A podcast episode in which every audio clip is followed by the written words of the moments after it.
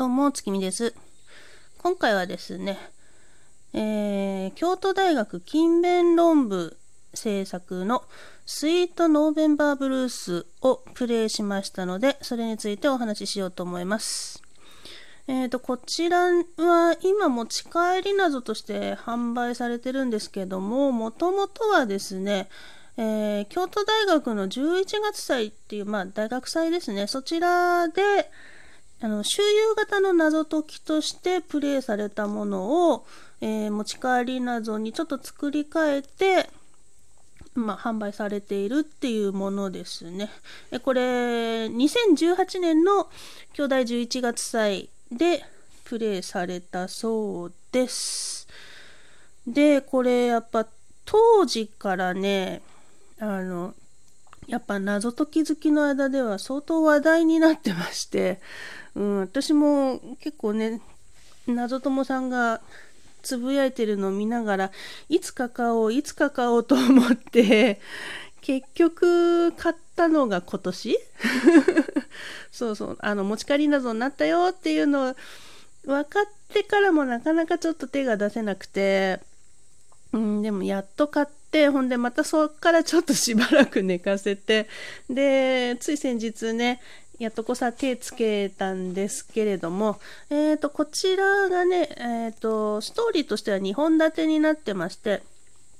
シナリオ1位が幻の縦感を終え、で、シナリオ2が平成からの脱出っていう、この2つ、まあ連動してる、内容としては連動してるんですけれども、この2本が入ってます。うーんとね、ほんで、なんだろうな。やった感触としては、シナリオ1の方が、まあ、割と謎解きらしい流れで、で、シナリオ2の方が、ちょっとストーリー重視っていうかね、そんな感じだったように、私は思いました。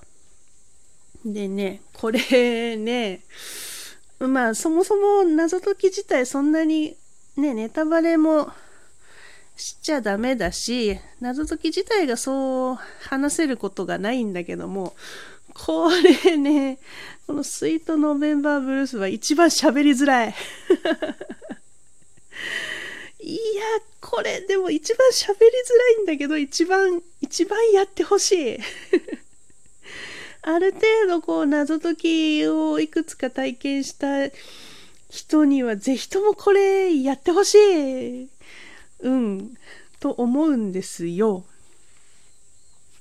うーんとね、うーんとね、うーんとね、あの、正直私は、あの、謎友さんの助けがなければ、最後まで解ききれませんでした。うん。まあ当然ね、あの、本編の周遊型があったのが2018年だしその後持ち帰りなどになってやっぱりプレイしてる人多いんだけどもうーんそそれでだいぶ出遅れてやった私にも、うん、やっぱりねちゃんとやってほしいっていう気持ちでねあのヒント出ししてくれた謎友さんたちには本当に感謝ですよ。だいぶ前だから忘れかけてるとか言いながらね、自分がやったやつ引っ張り出してきてね、もう本当にね、今節丁寧に誘導してもらって本当にありがたかったです。いや、あのね、む、む、む、難しくはない。難しくはない。あの、と思うんだ。と思うんだけど、もうこれやって私やっぱり気づかされたのが、あのまあ私数学が苦手なもんでなんなら小学校の4年ぐらいの算数から苦手だったので そっから以降の算数数学っていうのがとてつもなく苦手ででも実際数学っていうのはその数字とか計算とかっていうのじゃなくてなんかのテレビかラジオかなんかで言ってたんだけど数学っていうのはその数字にまつわる勉学であるのはもちろんなんだけどその論理的な思考力を育てるためのものだよっていうのをなんかで見聞きしてね。で数学苦手苦手な私はもうものの見事に論理的思考が微弱なんですよ。うん、なんだけどあの正直この「スイートノーベンバーブルース」はそれがないと非常に辛い。あとね私パズルも苦手なんだけどまうん、今回のはそこまでパズルパズルっていうのはなかったけど、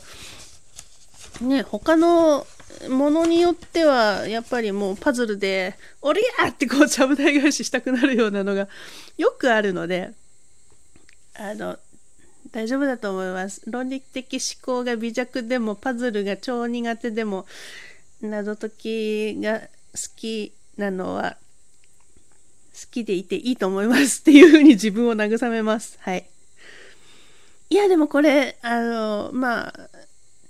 えっと、どこだっけ、えっと、スイッチオンラインで販売してるんですけども、あの、URL 貼っときますけども、あの、これ、1800円でここまでのものを出してこられたら、もう、ね、他の団体さん立ち行かないんじゃないのって思う。1800円でこれやれたら本当幸せだと思います。これ正直3000円ぐらいね払って普通の公演やるのと多分同レベルの満足感っていうかね、こう充実感があると思います。私正直まあ持ち帰りの中ではもうダントツトップです。間違いなく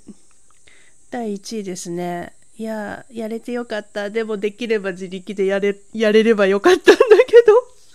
まあ、すいません、そこはね、えー、はい。何しろ、底辺のな、ね、謎倉なので、謎倉とも言えない。うん。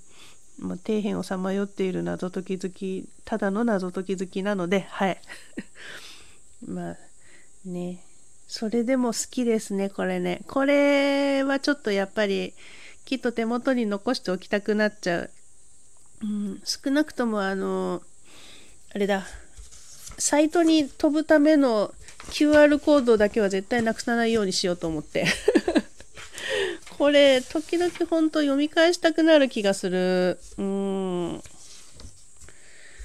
そうね、あの、スクラップの スクラップの木田さんが割とこういう割と、あの、エモエモ系を作る人なんだけど、私、木田さんのエモさにそんなに、いや、感動したことなくて、実は。いや、うまいな、素敵だなっては思うけど、なんだろう、そこまでこう、ぐもう一歩のめり込むっていう感じがなかったんだけど、これは結構来たかもね。こっちのスイートノベンバーブルースは私は来たかもしれない。その辺のこう、感情の動きっていうか。うん、やられたっていう、もちろんやられたっていうところもあるんだけど、もうね、あの、中身語れないけど、やっても う、これしか言えない、ごめん。じゃあなんで音声配信で喋んだよって話なんだけど、うん、あの、とにかくやって。まだ売ってるうちに本当やって、サイト、いつ閉じるかね、もう本当に未確定だし、あの、きっと売ってるうちに本当に入手してね、やってほしいと思います。うん。不況だ、不況、不況します。はい、お願いします。あの、謎解き好きの人はぜひやってください。もう、それしか言えないんでごめんなさい。というわけで今回は、えー、京都大学勤勉論部のスイートノンベーバーブルースについてお話ししました。それではまた、月見でした。